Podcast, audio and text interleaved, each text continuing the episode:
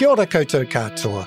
Welcome to The Hoon, where co-host Peter Bale and I go around the week's news in geopolitics and Aotearoa's political economy with a whole bunch of experts, academics and politicians, all to understand our worlds better and have some fun.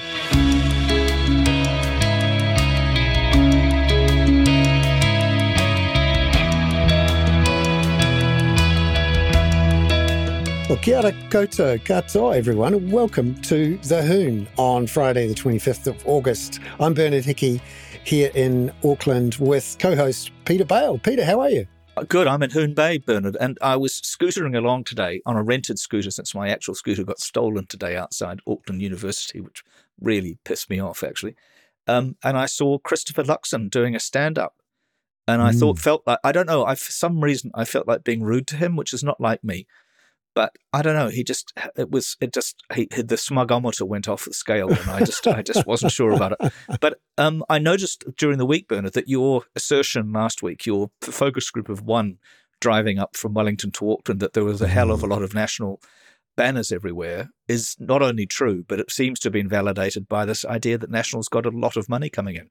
Yes, it turns out for every one dollar that is raised by Labour, National has been raising seven and a half mm. dollars. Mm. Mm. And we got to the point last earlier this week where Labour, obviously a little bit short of funds, uh, had to call on the big gun and got Helen Clark to make a personal Good appeal Lord. to say, uh, I'm investing this amount mm. of money and I'd love it if you all invested the same amount. And that helped. But it is very clear that mm. Labour, although in government and in theory should be in a pole position, are clearly not in either the polls or in the money raising stakes, which is another way mm-hmm. of, you know, sometimes in America, for example, that's how they judge how successful you are by how much money you've got. Yeah. yeah. And certainly that's the case here. And we're starting to get into election season. We'll talk about this later on. 50 days, I realized today. Mm. Yeah. And, and not just here, but overseas, the first uh, Republican presidential mm. candidate uh, bun fight sans Donald Trump. Yeah, which looks absolutely hideous. Did you see that only two of them put their hands up when, or didn't put their hands up when said, said that they would vote for him regardless of if he, if he was convicted? I mean, it is, we're all in some kind of weird play. And of course, they were asked once, did they believe in climate change? And all of them said uh, no. And one of them said it was a hoax. Yeah, yeah. which is which is the leader who came out, you know, Vivek, what's his name, Ramaswamy, mm, came out mm. really, really powerfully. Uh, you know, he was pressing all the Trump buttons. And I just, mm. it is pretty extraordinary the lengths that you have to go to demonstrate your fealty to this person. But have you seen the mug, mugshot today? I saw a reaction to it. So I saw it go up on a big screen in yeah. front of a bunch of people uh, who are obviously not Trump fans, mm. who all cheered like, "Oh, finally, I've seen the guy in a mugshot." Great. Yeah, he's. I mean, he's wearing his hair looks like I don't know whether you remember when we were kids, Bernard, that you could buy a plastic Beatles wig um, that made you look like one of the Beatles if you were a little child, kid, you know, a young young boy, and he looks like he's wearing a plastic, you know, Donald Trump wig, and he's doing. Do you remember the film Zoolander with Ben Stiller? Oh, and the, Blue the, Steel, yeah, Blue Steel. he's doing Blue Steel. orange Steel, is that what yeah, it is? Yeah, well, Orange Steel, exactly. He's doing Orange Steel. It is just extraordinary. But so, so Bernard, what are we going to talk about today? We're going to do Prigozhin Oh, his yeah. fall from the sky, if not his fall from grace. Grace, but on yes. Yeah. Uh, not even uh, being in the aisle seat saved him. Uh, staying away from windows was mm. his plan, but that even that couldn't save mm. him. Mm. So we'll talk quite a lot about that, I think, because the, mm. you know the cynicism that's on display today by Putin is quite, you know, it's it is it, it is um, you know award-winning crocodile tears. uh, and you know you got to be not too sad about either of them, really. But uh, it is it is a thing, and now there's a whole bunch of things that might happen. Yeah. We'll talk about that with Robert. And we're going to talk about New Zealand. What, what do you want to talk about with New Zealand politics? Well, uh, we're going to have Josie on at the end talking mm. about polarization and this change in tone this week. I think, particularly on Tuesday, mm. towards going negative going hard against the other party, not really talking about what you're going to do to make life, lives better, but just how bad how bad the other guy is, mm. and uh, and also just uh, talking a bit more about the Kākā project, uh, a fancy name for us doing a bit more uh, solutions journalism ahead Excellent. of the election. Excellent. Yeah. Well, we, we should get we should get my friend from Australia back on again to Mm, yeah. test how well you've done. Speaking of solutions journalism, we have the solution to climate change worrying right there. Catherine. Yeah, Catherine, it's lovely to have you on, Catherine. We've been having such good chats. I keep thinking we should bottle them and put them up as videos. Absolutely. where we educate each other on all sorts of things, including uh, the climate, and actually starting to ask our audience. Uh, we did something accidentally interesting this week on Tuesday after one of our chats. In fact, during during one of our chats, Why Uh, accidentally? well, d- here's the story here. Catherine and Mm. I were having a chat about, you know, what we should cover this week, and we got to talking about the latest climate news and how bad it looked, and and I mused, you know, uh, if, if this was the beginning of Second World War, all sorts of amazing things would happen immediately and fast, and uh, we wouldn't even think twice. Uh, at the beginning of the Second World War, you know, all sorts of things were banned. There was rationing put in.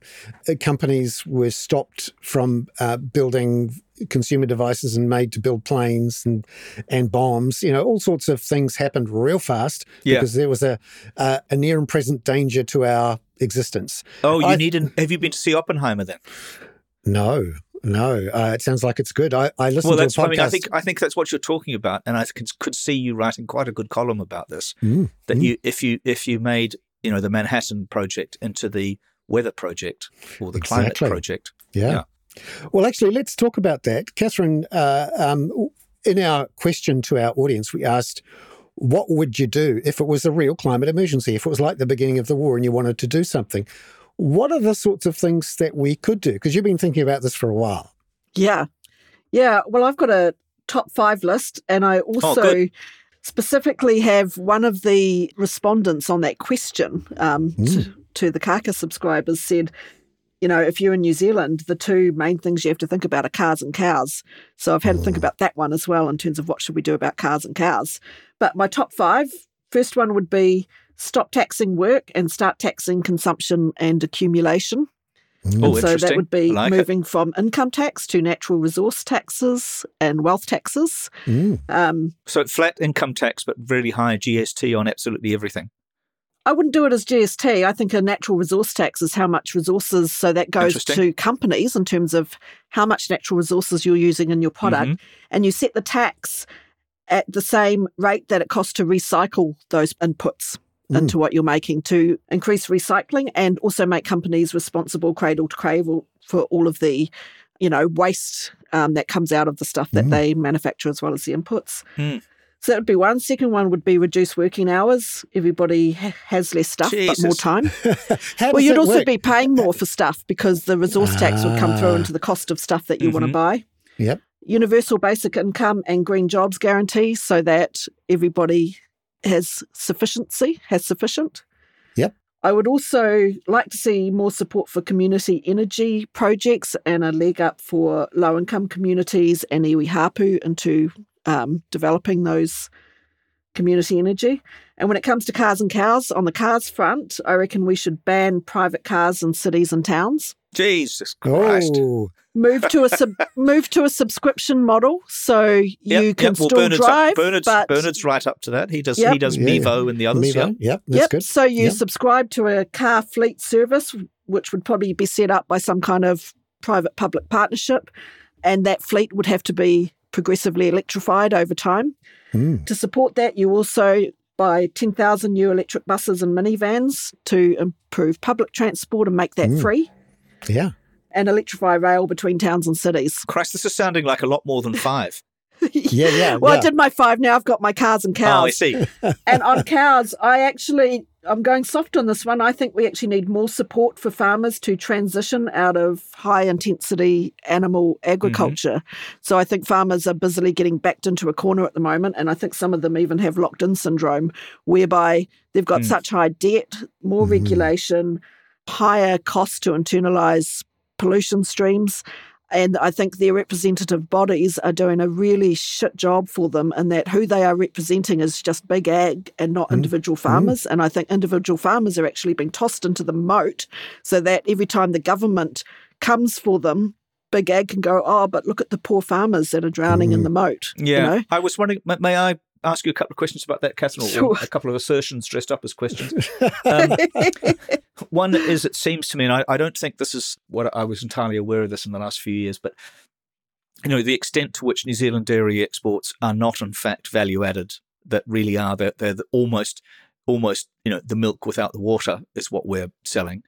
Yep. Um, you know, that seems a reversal. And I think that Fonterra needs a really good conversation about that, about whether value added is, is coming from. Because if you, you know, send New Zealand uh, cream cheese, it's not going to be called camembert, of course, but, uh, you know, that's surely got to be worth more to ship to other places. And I was talking to a friend last night who's slightly younger than me, and I remembered the trolley buses. And I'm young Mm. enough to remember both the what the, the- I think they were probably Bedford trolley buses that used to Mm. go up Queen Street and around Karangahape Road and along Ponsonby Road. I can't believe you're that old, Peter. No, yeah, yeah. and they had the Volvos. Then they had these really stylish Mm. Volvos, which Auckland Mm. and Wellington only had them until quite recently. And, you know, don't get me started on trams. I'm going to sound like Sir Myer Robinson. But, you know, it really, this, some of these, you know, when, when I see one of those Chinese uh, buses zooming along, with particularly with the ridiculous We Are Kinetic branding on them from uh, Auckland, Auckland Transport, I just think, hang on a minute. Didn't we used to have, you know, Mm. incredibly low cost uh, electric Mm. buses going around, certainly around those internal routes. I don't- mean that the new electric buses aren't a sensible idea, but we kind of we kind of had been down this route before, as it were. Don't we still have some in Wellington? I certainly did when I used to live there. So when I lived in Brooklyn, we did have a, tro- a, tra- a Oh, trolley bus Did we? that, that that went up the hill, and uh, actually, it's only in the last four or five years it was taken down. Mhm. Uh, and the the logic being that it was cheaper to run the diesel buses, and they tended to break down less. But of course, the short term problem is that you'll never um, get those trolley electric lines back up again. And they're one of the perfect solutions because one of the real issues with electric buses and electric trucks is that you're you're continually having to stop to recharge them, which Mm. is what you don't have to do with trolley buses. Yes, exactly. Because the trolley buses, don't you remember, Bernard? The lovely chap, would, the bus driver would occasionally get his, they would sort of pop off, and the bus driver would come back to the back of the bus and pull the ropes to allow the Oh, little yeah. the little contacts to check again. Yeah, yeah, I see yeah. we've got Julie Timmons on saying ban all private airplane and helicopter flights. I can tell you that's not going to be popular in with my neighbours who have a couple of helicopter pads. Jesus, But- steady on. There would be there would be an awful lot of people around your area who'd be quite happy because um, I'm not that far from uh, Hoon Bay, so to speak, Hmm. and I'm forever hearing helicopters going over in the middle of the night, and I'm sick and tired. Oh of no, it. no, but Jill, that's the police helicopter. It is out my way. That's the, that's the, that's the police helicopter. Three o'clock and nine o'clock. It's always there. Jesus, Bernard. I don't, I don't, I don't think even Ben Cook lands, who's one of my neighbours, a bit further along the beach, lands his heli because rather stylish black Aerospatiale helicopter. I Ah. don't think he or Airbus helicopter. I don't think even he lands it in the middle of the night. No. So this is what we're doing. We're, we're basically asking uh, subscribers and and ourselves, you know, what could we do if we were really serious about doing it? Now, the other thing that happened this week, just briefly in the climate uh, space, was the government did a couple of deals with councils to essentially uh, subsidise some uh, climate retreat, and it's all a bit ad hoc. Uh, Catherine, you've been looking at uh, what should have been our more considered, uh, organised, get ahead of the curve Climate Adaptation Act consultation, but uh, has been kicked off into the Netherlands, the ne- the ne- Never The Netherlands, the Netherlands of New Zealand politics. I like that idea. The Low Countries, That's right. the Low Countries of New Zealand, the low, soon to be inundated policy countries. Yeah, good idea. The, the Never Neverland of after the election. Um, Yeah. I mean, what what could we have done other than this ad hoc? You know, here's a billion dollars, and let's hope that never happens again. You're talking about the expert working groups Yes. report. Mm. So they had, you know, quite a few very specific recommendations about how things should move ahead and who should get um, supported. And at the start of it, they kind of said, well, this isn't about protecting wealth. This is about um, protecting well-being and and making sure that you know everybody's taken care of and we do the right thing going forward. But there probably was quite a bit of protecting wealth in there in terms of you know the government up for Mm. the cost of the full cost of relocating people in those areas of retreat. And the sense that I get from what has has been the discussion document that has come out from the government to go into select committee is, is the sense of that maybe they can't afford it. So I'm not sure how fully costed out it is or where mm. the hmm. money was going to come from. But there's the sense in that document where they're kind of saying, you know, what should our priorities be amongst these things that the mm. expert working yeah. group has recommended and and you know, and also kind of quite a strong focus on what is the resilience building that we can do ahead of having to to mm. do that managed retreat. Because in theory, if you spend a, a, bit of money up front now to do the retreat before the next disaster, the cost of it will be much lower when the disaster happens. And if you assume that we're going to have faster climate change than you know what most people have thought about until now, and in particular that the IPCC, the, the whole UN climate establishment mm. idea that we're going to keep warming below 2% and we're going to have 3% economic growth. And we're going to do that by using some yet to be invented technology to suck carbon out of the air after 2030. If we think that's actually going to work, maybe we should have another a backup plan for for when it doesn't, when we get to four degrees within 50 years. But, um, Catherine, what, what did you make, Catherine, of the agreement with Auckland between Auckland Council and the government for something like two billion dollars to compensate people and and do a certain amount of protection after the uh, Gabrielle and other storms. You know, the replacement of the homes and so on, and also you got Tairāwhiti and Gisborne done. Yeah, it was very think... interesting to hear. Sorry, to hear to hear um, Grant Robertson talking about the need that it just can't be ad hoc anymore. It's got to be you know much more of a sort of fundamental piece of planning. Yeah, it absolutely can't be ad hoc because you, you look at that and you go, you know for sure that if that keeps getting worse and if councils are just going into higher and higher debt to pay their share of it, you know for sure that that's not sustainable. And and I think everybody needs some kind of a, a clue as to you know what we need to prepare for and, and mm. what we can expect down the line if we can't expect to to have that keep happening. Um, I think the other thing as well is, you know, if you if you don't own your own home and you don't have much prospect of it, particularly if you're in the younger generations, the idea that you're going to spend your whole working life paying taxes in order to buy another house and another house and another house for people who built them in dumb places in the first place mm. is kind of, you know, that that's going to chase them all out of the country. Yeah. The other news that I was very struck by this week that, you know, taken to its nth degree would be absolutely har- harrowing is this, and, and because it's got adorable little penguins in it, we're kind of nervous about it. But the this mass mass deaths of penguins in Antarctica because of the thinning out of the ice sheet there. There's and, a lot of a, shocking things going on in Antarctica this year. Yeah. And there was a st- statistic there that if that particular part of the ice sheet were not to reform, it would lead to something like a 15 foot increase in sea levels worldwide. Yeah, well, I know we we talked about the AMOC a couple of weeks ago about what would happen if the mm. the ocean circulation system, and mostly in the northern hemisphere, but yeah. across the hemispheres, there was a, a piece of research out a couple of months ago saying that actually around Antarctica and the southern hemisphere, there is an even stronger possibility of the ocean circulation systems breaking down around mid-century. Yes. And they're um, much less and they're much less measured, right? I mean, the southern oceans yeah. is a is a kind of um, data-free zone. It is massively under researched. And I think all of the uh, Antarctic researchers at the moment are going, hey, everybody, we need urgently to get more funding and more research mm. going on down here because the impacts of some of these things are massive, and not just for those countries that are near to the uh, Antarctica, but you know those those impacts stretch across hemispheres and and oceans and things. So yeah, I think the the main thing that's jumping out to me at the moment is that we needed a whole lot more research going on down there to in order to mm. understand, you know, what's happening and whether we we can do anything to stop it. You know. Yeah, Robert, you handsome devil. How are you doing? Very good, thank you. Good shall we talk about the, the cynicism that we've seen displayed mm. today from Putin? Yeah, no, I, mean, I haven't the, seen it all. The, Go for it. The the crocodile tears about you know he was a great man, but he did he made many mistakes. Talking about Prigozhin, but the one that really really struck me, and I you know I say this as somebody who's kind of written about and watched Putin a lot, is this line about Dmitry Utkin, who was really the founder of Wagner and whose call sign was Wagner and who literally has or had SS insignia tattooed on his clavicle.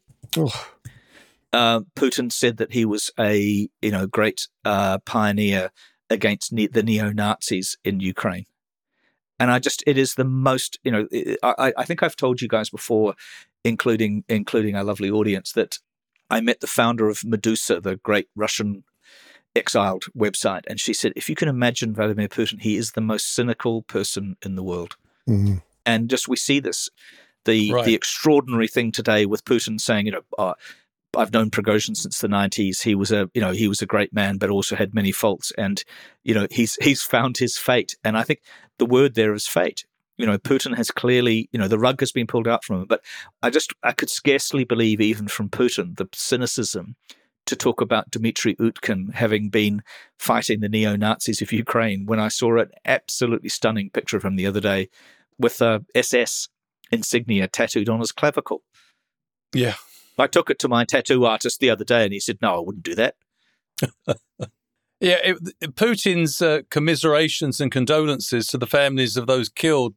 It sounded like a mob boss who was going to who pay for the funeral arrangements for one of his victims or rival leaders that he bumped off. So it was very cynical. I agree. What, what did he say? He, he, he was a man with a difficult fate and he made some serious mistakes in life.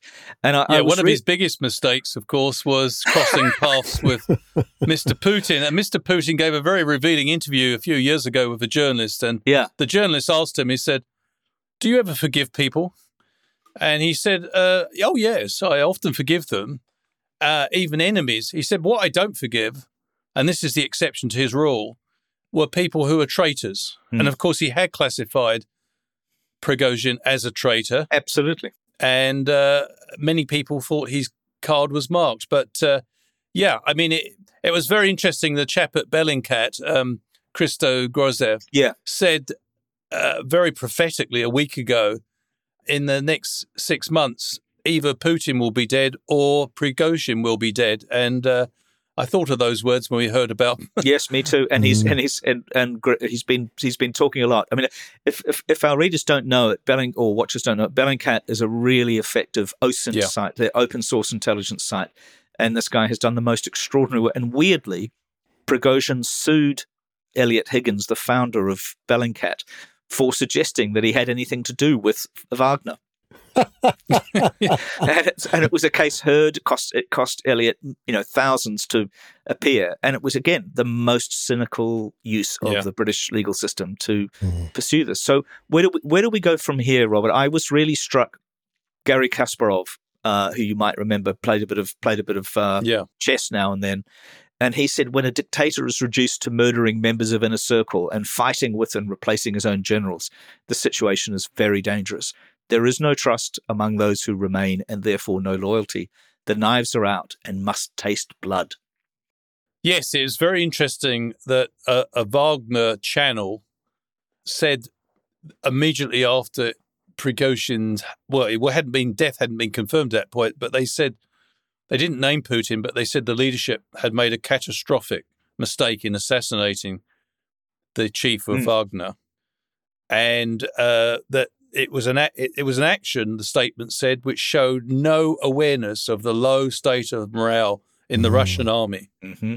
and the subsequent statements have been very bellicose that they're they, they're coming they're coming and uh, as Yeah. we speak apparently there are reports of wagner units crossing from belarus into russia so uh, we could be set for quite a turbulent period i think and um, of course i i, I don't think uh, uh, wagner's reputed to be about 25 strong they're probably leaderless because they lost their top leadership yeah Just tw- 25,000 strong. yeah, but Yeah. they lost much of their leadership, didn't they, in Mhm. the incident in which uh, Prigozhin was killed? But it does seem to me that he still, Prigozhin still had quite a lot of uh, allies in the Russian military. Uh, We can't forget that he got within 200, mi- uh, 200 kilometers Hmm. of Moscow unopposed. He went right through Rostov, which was the headquarters for the Ukraine Well, operation. said he, I was listening to this yesterday. He said he took Rostov. In fact, without, and of course, if you remember, he had Surovikin, who, who Surovikin, Mm. who yesterday, just before the crash, was relieved of his uh, command for the Russian aerospace, i.e., the Air Force.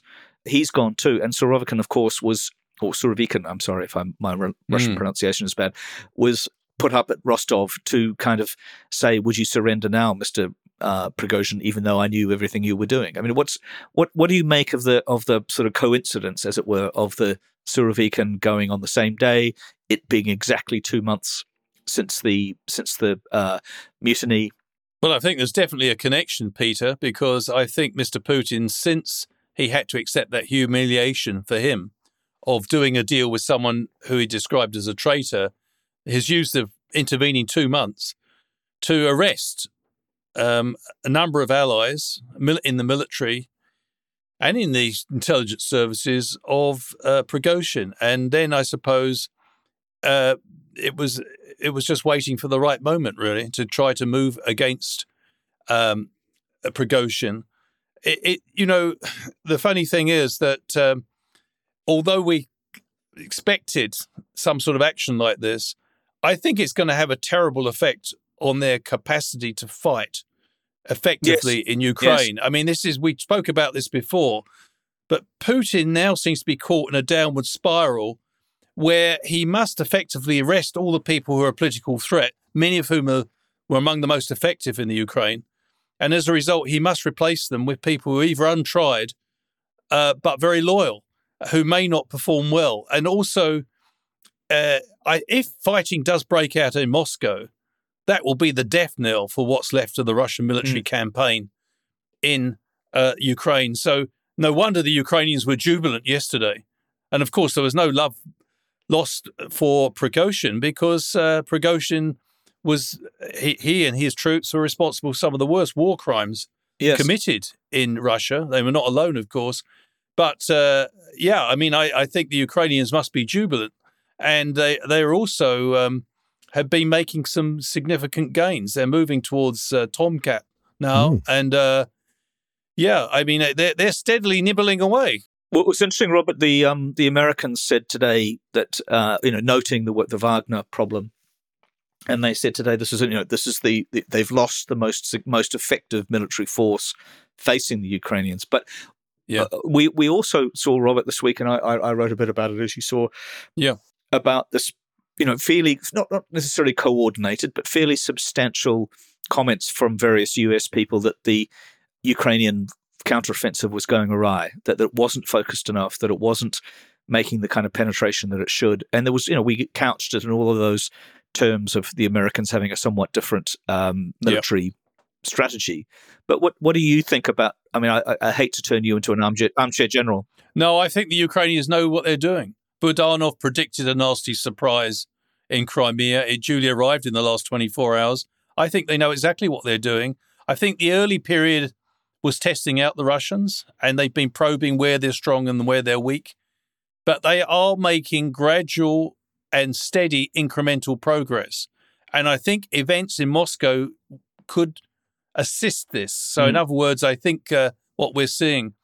One, one thing, uh, a point that's raised by a very excellent observer, uh, Phillips O'Brien at St Andrews University, he made the point in the last 24 hours, and I think it's a really good point, that what's happened to Prigozhin should end the argument that we can't escalate uh, and support Ukraine so that it can defeat Russia, uh, because we might end up with Putin uh, losing power and someone worse will replace him. Yeah. There's been this constraint in Washington and in other capitals, Germany to some degree, although not so much recently, that I know Putin's a, you know an awful guy and very repressive, etc. But who you know we've got to be very careful because if we get him overthrown by defeating him roundly in Ukraine, we might get someone worse. Well, mm. I I think that Mr. Putin uh, has demonstrated just how ruthless he is.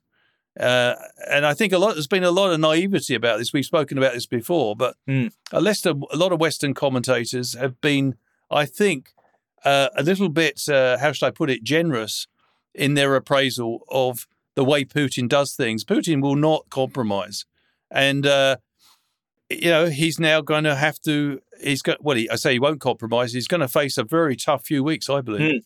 Well, mm. I was thinking today, of course, of the apartment bombings in 1999 that effectively brought Putin to power, which were allegedly, according to the book um, "The Less You Know, You'll Better you, the Better You'll Sleep," yeah, uh, by David Satter, um, were all about uh, you know a KGB FSB conspiracy to blow up apartment buildings, which then led to the Second Chechen War. You got the the theater Moscow theater massacre in 2002, the Beslan massacre Skripal, Litvinenko. You know, it's it's a pretty extraordinary saga. And I was reminded of General Lebed, who I yes. met uh, in, believe it or not, in Tiraspol in the 1870s when he was running the Russian Sixth Army, who died very suspiciously in a in a helicopter crash, having become governor of Siberia. You know, there's a there's a pattern here. Yeah, yeah. I mean, it, it, there is a pattern, and uh, you know, again, talk about Putin's cynicism. He said he's ordered a, a full and thorough uh, investigation into what happened. This is an extraordinary situation where someone has ordered an investigation, which, of course, will exonerate the president of Russia from any involvement. Oh no, we've we've we've already got, well, as they said in Casablanca, round up the usual suspects. Mm, yeah. I was also struck um, in these times, and we'll, we'll, go to other subjects in a minute, but uh, I, I, am a huge fan of um, Russian history, and I'm a big fan of Simon Sebag Montefiore, the uh, British historian who's, who wrote The Court of the Young Tsar and various others. And he put out a quote today, which he said, In Stalin's time, they like to say, one man, one problem. No man, no problem. uh, I think Mr. Putin's still got some problems, and uh, we'll see how it works out in the in the weeks to come. Bernard, should we move to the BRICS to the BRICS question? Because I know oh, Josie I wanted so, yeah. to talk about that, and yeah. Robert, will you stay on to talk about oh, BRICS? Course. And we're saying B R I C K C C S rather. There's nothing. We're not being rude. So, you know, as at the same time as there's plenty of drama in Russia, um, Russia is actually part of a big international uh, organization that seems to be growing in stature and uh, complexity. BRICS Brazil, Russia, India, China, and South Africa. The leaders uh, all met in person except for uh, Putin, who, of course, now has some uh, war crimes allegations against him, which means he probably shouldn't or can't travel easily. and uh, he was there by Zoom. And this meeting uh, really has ramped up the attention on BRICS with China uh, and Xi Jinping there to say, hey, we need to challenge the hegemony of the US dollar and the um, uh, uh, selfishness of the G7. And we need to have as many people as possible trading in renminbi, not trading in US dollars, doing deals with each other. Uh, Josie, um, what do you think of BRICS, and uh, which is going to expand now to include Saudi Arabia and Iran and Argentina. Uh, what, what did you think of the BRICS meeting this weekend? Yeah, I mean, I think it's showing uh, just this sort of general rise of dissatisfaction and appetite for a less Western dominated multilateral system and so on. So it's interesting that it's the first time, really, that, that we've kind of taken notice of the BRICS meeting. I think it's the first um, in-person one they've had since COVID as well. Um, so you know the fact that it's that we're talking about it, the fact that it's got some mileage, the fact that they're talking about things like a common currency, as you said, you know they want to be free not to trade in the US dollar. I mean, it's a nuts idea, and it's never going to happen. I mean, you'd have to have a, a, a an agreed central bank between them. You'd have to have fiscal unity, potentially banking unity. I mean, it's just, it's never going to happen. And I think that's the interesting thing about it. It's, it's the politics of it that's interesting. And you're right, the expansion to include countries like Iran, Saudi mm. Arabia, I think uh, um, Egypt, Ethiopia. I mean, I think there's about 24 countries and a whole bunch of others that want to join. So it's kind of flexing muscles to, sh- to say, um, you know, the multilateral system has been found wanting in recent times. Which is which is true to some extent, Josie, isn't it? I mean, it is it is interesting that you can now, you know, that the I mean, I think the Saudis and the and the Chinese have agreed to trade oil on on a renminbi basis. I was reminded of the non-aligned movement, which you know, when I was little, which is you know not quite in the 1870s, was quite a thing, and it was you know Cambodia was in it under Sihanouk. Uh, we had the you know, Indonesia was very prominent. It was launched in Serbia, and it was all about a uh, a different way to see the world than Bretton Woods and the UN to some extent. It was this non. It was particularly Cold War related, but there seem to be some echoes of this. What do you, what do you think? You know, it's interesting to see a rise of a kind of you know a, a muscular, non-aligned mm. body, and we're seeing a little bit of these sort of regional organisations reforming, but it's so uncoordinated and incoherent. You think you've got India and China who have no appetite to to work together at all. Uh, you've got you know Brazil, which is really I think paddling its own boat somewhere else. You've got Russia that can't even attend. It's not a values moral based uh, attempt to redefine the multilateral system. So it really is just a kind of muscle flexing initiative, I think, that's not going to go anywhere and is no particular despite being a third of the GDP of the world at the moment, mm. it's not going to be, um, you know, it's not like we're suddenly moving away from a US led multilateral Bretton Woods system. But you're absolutely right. That there is there is a point that we that we feel too in New Zealand that the multilateral system has failed in Ukraine. It's failed to mm. uh, prevent Russia becoming the chair of the Security Council mm. while it's waging an illegal war. You know, there's a lot of problems of the multilateral system. We need to actually fill that gap to mm. define mm. what it might look like post Ukraine and post um, COVID. Well, Robert, you, you're the what, come in on this, please. I'm not to interrupt you, sir, Josie, but would you come in on this because you also had that view, and I don't mean to bring bring Jacinda Ardern into this too much, but you had this view that New Zealand had a particular potential. Yeah. To unite some of the smaller countries, but you know, maybe maybe you, since you're the professor, could you just take us through very briefly what we mean when we talk about Bretton Woods and the post and and this this uh, multilateral system? The, Bre- the Bretton Woods system was overseen by the United States towards the end of the Second World War, and it was trying to learn the lessons from the 1930s. It wanted a financial system which basically held up the principles of free trade. Uh, the dollar was basically uh, seen as the main reserve currency. I mean, you know, we often forget how dominant the United States was after mm. the Second World War. Mm. 50% of the world's wealth was residing in a country with just under 4% of the world's population. So they were in a position to try to lay out financial arrangements. I think it was a sincere attempt. And this was a country which was a young foreign policy actor, which had been semi detached about foreign policy before, had for the first time in its history committed itself to sustained engagement in foreign policy, which mm. was new for the United mm. States. But fast forward, I, I, just want to say how much I agreed with what Josie said. Um, the thing that really disturbed me about the BRICS meeting was the fact you had people like the South African president lamenting the injustice of the current system, and they've got a point.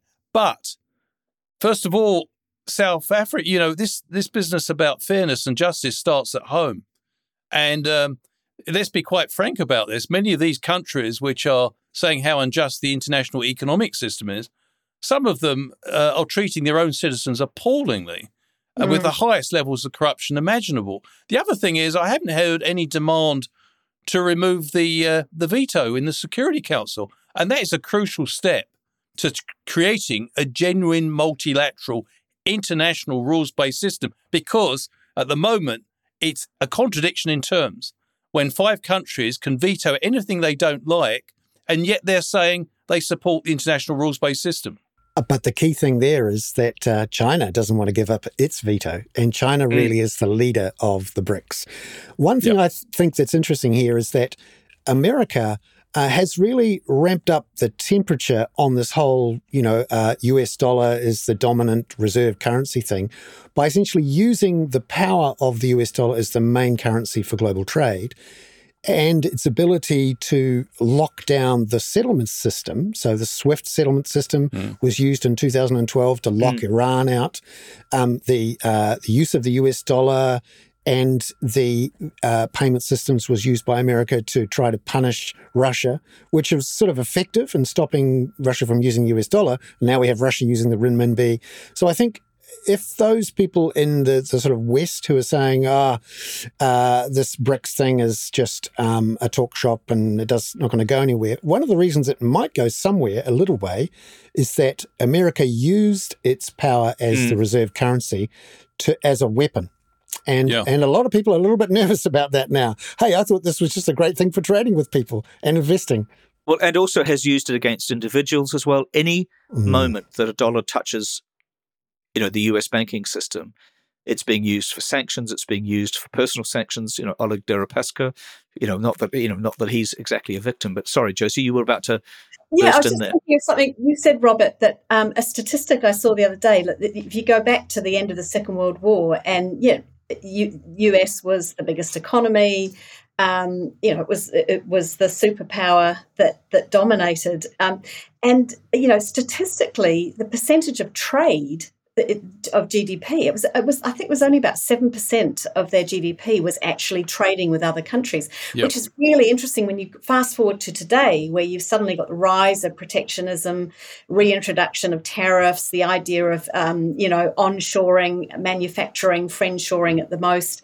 Um, that you know, it is a it's a realistic I suppose, goal or ambition for the US to return to a kind of self sufficient economy, which is, of course, it isn't for small countries Mm. like New Zealand. So, uh, you know, and when you look at that statistic, you think, wow, it was a superpower without really needing to trade with the rest of the world way back then.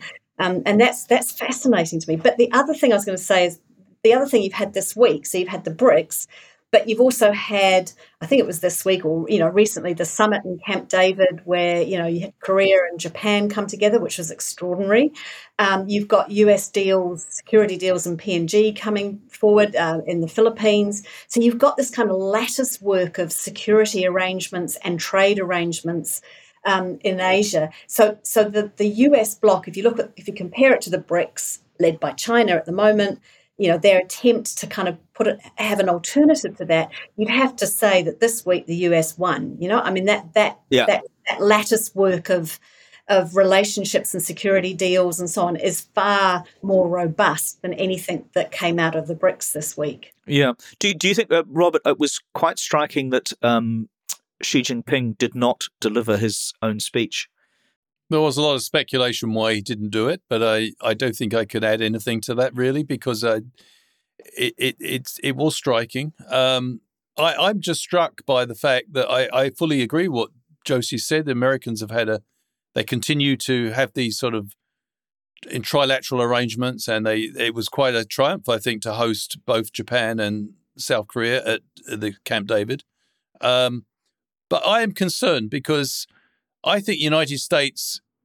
I know that elements of the Republican Party. I mean, Mr. Trump has promised, hasn't he, that it's going to be a garrison state if he wins. He said he's going to put ten percent. Is it ten percent, Bernard, on Mm. surcharge or something like that on, on imports coming into the country. Um, I, I don't think you know the grain of history. uh, It seems to me the world's becoming smaller rather than than bigger, and it, it seems to me that yeah, I, I do come back to my point. I think New Zealand needs to recognise that there are problems that the BRICS are, countries are alluding to. America now is not the same giant, and America should be magna- magnanimous enough to actually try to facilitate what it wants, it says it wants, which is an international rules based system, which is based on principles rather than power. And America could go a long way to showing some leadership in this way. Mm, absolutely. And I, I'm, I'm disappointed that if America doesn't provide it, uh, something's got to give because we're confronted with a whole series of problems which don't recognize borders. And if America reasserts itself in the world, it's not going to solve those problems. the two things I would say about that is one is they could I think this does show that they can come together and cooperate over something like who pays for climate change policy and Yep. tran- and transition. And I think that's where we'll see the BRICS step up. There'll be a big pushback on on how much this is costing and who's paying. Um, and but yeah, I, I totally agree, Robert. It, it's like we've got to fill that space of reforming the Western multilateral system. If we don't come up with the ideas of fixing the veto through other ways, then um, it's all over. Over. Mm. One of the fascinating things I saw this week was the beginning of the Republican Party's debates without Donald Trump, although he obviously did his um, uh, his show with um, the the now deposed Tucker Carlson on Twitter, uh, and he's just been arrested and his mugshots in front of the world to cheers. But I, I'm uh, what sort of shocked me. Uh, I'm perhaps I'm too easily shocked.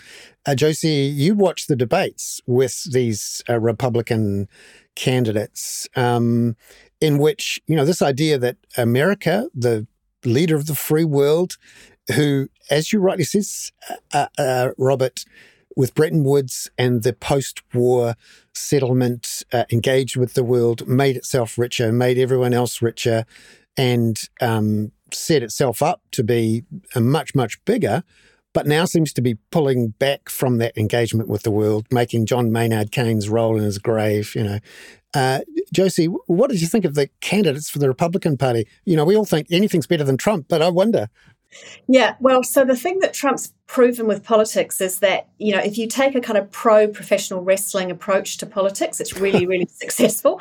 And we sneer at that, but actually we could learn from that. You know, I mean, it, it, it's that sense of entertainment. Politics is entertainment. So what you saw was, you know, this was kind of, um, I don't know, that Trumpism without Trump. So you had uh, Ramaswamy as the as the sort of um, candidate from out out way back suddenly coming forward as the Trump candidate, thirty eight year old guy, billionaire, you know, tech tech guy, um, and he really did channel that kind of pro wrestling dopamine hit supporters want. You know, he just hit all the marks. It was, we don't want reform. We don't want these guys. We want revolution. We don't want to support, you know, Ukraine and their Pope Zelensky. They treat Zelensky like he's a pope. You know, we're to, we're going to do America, not Ukraine. Um, climate change is a hoax. Um, yeah, so he did all the kind of emotive stuff um, which, you know, you kind of went, oh my God, this is a glimpse of the sort of post Trump Republican Party. I think the hope there. So he's definitely the Trump candidate. The problem they all had was that they're trying to beat Trump while not beating up on him. And that that's a sort of oxymoronic way of mm. approaching a campaign. It's like you, are beating the guy, but you're all putting your hands up saying if he gets convicted of all these charges, you're still going to back him as the candidate if he gets elected as the in the primaries as the candidate. So you know they're they're really stuck there. The the candidate that I think stood out as the sort of hope for the Republican Party and all of us if, if there's a chance that the Republicans might win is Nikki Haley, who just behaved like the adult in the room mm. um, mm. and just chastised people like Ramaswamy for saying, You clearly know nothing about foreign policy and you're ill equipped to do this. And, and, and she also criticized Trump and said, You know, he left a $8 billion debt or more actually. Um, you know, he can't. He he he blew up the Republicans' reputation for fiscal mm. management, and we have to push back on that. So I think she she was the one that really sort of stood out to me. And she said, you know, look, to, she behaved as if to run against Trump, you've actually got to run against Trump. so mm. she did. So yeah, but it was it was disturbing because they're really their semantics of trying to beat Trump while not beating up on him was just painful mm. to watch. Is this the inevitable result of polarization? Of, of politics. Um, this is there's a segue coming here. Oh, yeah, yeah. You've written a column it's today coming from a bloody mile away. Yeah, yeah.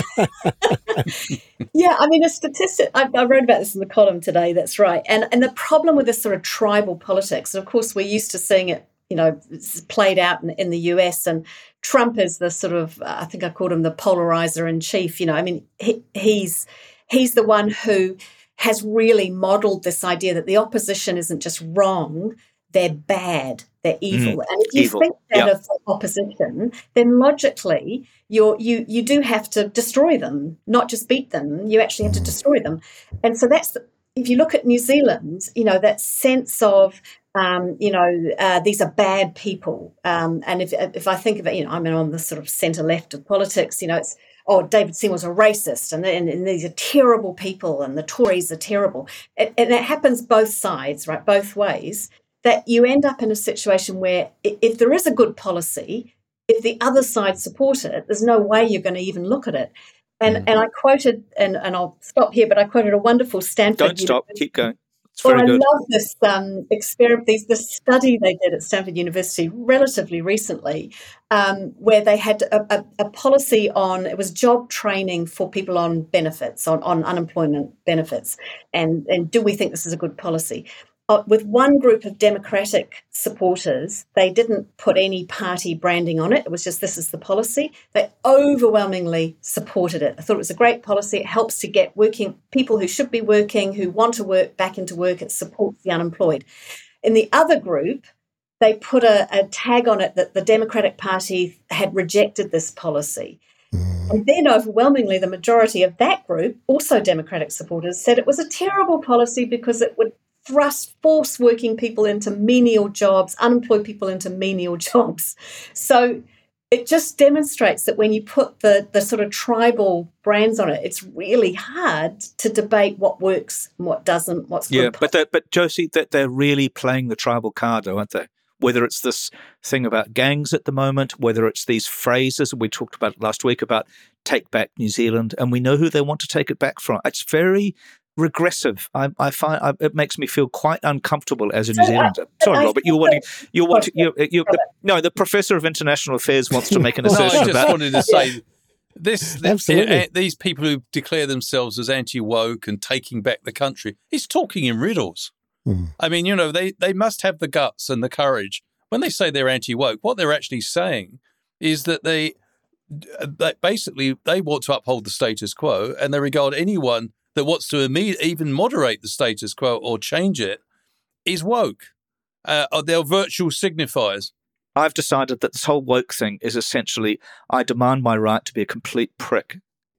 Mm. Well, to come back to you, Peter, I, I, I think that um, the, and it was uh, what's his name, Daniel Finkelstein, uh, Lord Finkelstein, yeah. who writes for the Times. Danny, Lord Danny, yep, da- Lord Danny. But he he he said a wonderful thing, which I thought was absolutely true. No matter what side of politics you're on, is that there's no point in telling people you're wrong, you're bad, you're racist, you're you're whatever.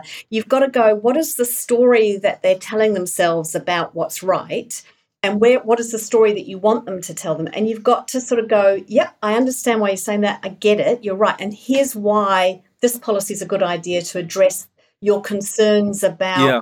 local democracy you know i'm going to finish josie because I, I, we, we have to finish because bernard's bernard's being called out as well. But um, two things. One is the the uh, uh, provost of ox of uh, eton said the other day if woke means being reasonable about other people and not and not you know putting other people down then yep i'm woke now shall we close with i don't really have a skateboarding dog but i do have a very silly joke that i saw today okay how do all how do all wagner operas end everybody's dead oh, just no. one more. Uh, um, there's a great Soviet phrase which says, um, uh, that the, the future is known, but the past is unknown. Very good. that's that's fantastic. Uh, Josie, Robert, Peter, thank you so much. Thank you. Thanks, guys. Cheers. Have a nice weekend. Thank you so much, everybody. Bye, guys.